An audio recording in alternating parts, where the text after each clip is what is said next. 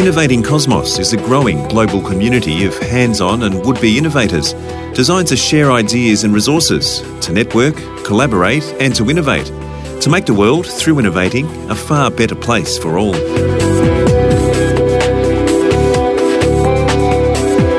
Welcome to episode 12 of Innovating Cosmos podcast. I'm Peter Letts.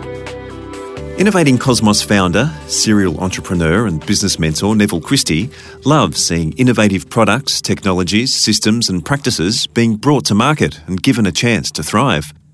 But what so often lies between a good idea and success in the marketplace? Funding. So a few short years ago, Neville put his business acumen to work to provide some assistance. With business partner Tim Bos, Neville created a venture bank called New Enterprise Services, which works collaboratively with innovators to get ideas up and running. And the response has been overwhelming. Executive producer at B Media Production, Heather Dawson, caught up with Neville Christie shortly after the launch of his venture bank, still fresh but already with runs on the board, to find out more about it and the sorts of innovations it's designed to help. A lot of people, when they're thinking of innovation, think only of product innovation, but there's at least 14 different types of innovation. So marketing innovation, distribution innovation, organisational innovation. So we look at all these forms, and part of what we do is we create a new business model that takes these innovations to market, gets the funds and makes a profit. Well, you say you've been amazed by the response. Actually, how many people have been in touch with you? Well, it has been amazing. We've done no marketing and our website is terrible, but all I basically did was post on LinkedIn that we'd established the venture bank. That went out to my network, and in the 9 months we now have 77 prospective joint ventures. Now, clearly not all of those will get to market. You know, we work a bit on the notion that one will be a rocket, three will be okay, and, you know, the rest will be bombers. So our next process is really to get that 77 down to something like, say, 10 or 12. Well, in terms of the money, where do you find the money? Is it here in Australia or do you have to go elsewhere? I wish I could say unequivocally it is, but we need to say what sort of money. First of all, when you're starting a new venture or a new idea, there's startup or seed capital. And the way we work, we have everyone working at risk and for a share in the return, for equity. So we don't need seed capital. We can do that by sweat equity. Then when you start to get to mezzanine finance, the next round is often family, fools and friends, the three Fs. And so we work on that. But when we're wanting serious money, so far we have not found great joy in Australia, and our two greatest successes are in Germany and in Hong Kong. Hong Kong has an incredibly different attitude to money. You have a meeting, you do a pitch, everybody arrives with their checkbook, you have your company secretary there. At the end of the meeting, they sign a check, they hand it over, and then it's held in trust until they do all their due diligence. So you actually have your money promised at the end of the first pitch meeting, and it's in the bank. Very different from Australia. Mm. You wait 6 months in Australia before you get it. Well, could you give us a couple of examples, perhaps, of the sorts of people that have been in touch? Yes. Well, one of them that's going gangbusters is a piece of software that also has a smart machine attached to it, and we've called that KEYS, K-E-A-Z, because it's related to car keys. So what that does is it's installed as part of the engine in the car, both the machine and the software, and it resolves a whole lot of really deep issues. Back office issues, marketing issues, control issues for pool cars, for leased cars, for peer-to-peer cars, so that when you need to find a car, you go to your app, your smartphone, you put in a key, it finds the car for you, you go, you click your app, it opens the car, the key's inside, tells you what to do. If you happen to speed, because one of the problems of the industry, if you break the law in some way, like speed or go through a traffic light, and they can't get a stat deck that you were the driver, it costs them $15,000.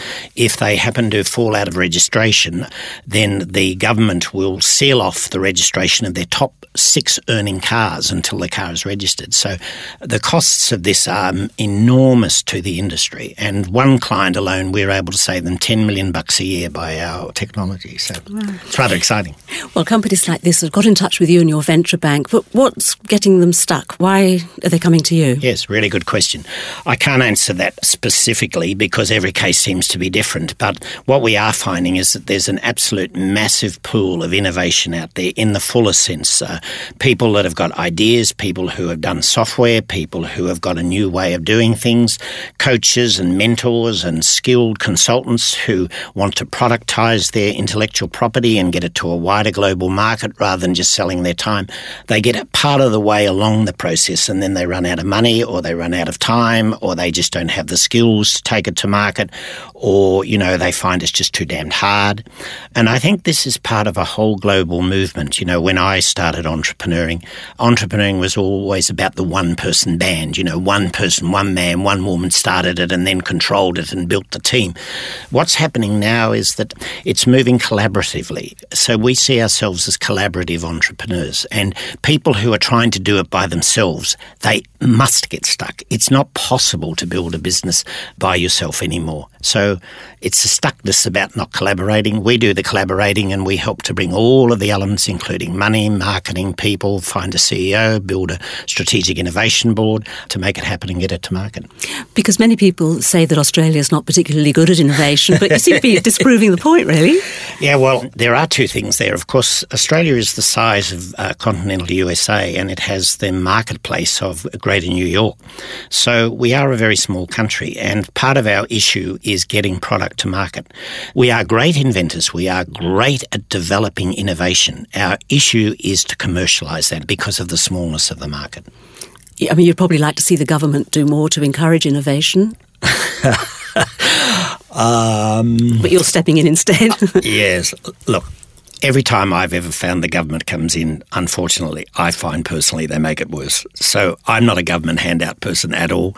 I find that, you know, for me, an innovator or an entrepreneur is someone who's so stupid he doesn't believe something can't be done. So while others are proving it can't be done, he goes ahead and does it. So, you know, governments try to prove it can't be done, I think. Well, if innovation's an essential part of our future here in Australia, I guess you're doing your bit to help it along the way. Yeah, and we'd certainly like a few more on board. Well, what does an innovative person do to get in touch with you and your venture bank? They could Google me, Neville Christie, and they'll find lots of information there and about the venture bank, or just Neville Christie Venture Bank, or 0420 978 932. Innovating Cosmos founder Neville Christie. Yes, funding's a critical area, and we'll continue our focus on the topic in future episodes of Innovating Cosmos. One major source of new venture funding is crowdfunding, a hugely popular way to raise money. With over 2,000 global crowdsourcing platforms now operating, crowdfunding deserves an episode of its own, so that will be a discussion for another day. So stay tuned as we continue to bring the best and latest on all topics in the big wide world of innovating, coming up soon. Thanks for listening. I'm Peter Letts. Innovating Cosmos is a global community of innovators and would-be innovators who innovate collaboratively to make the world better, richer, healthier and fairer for all.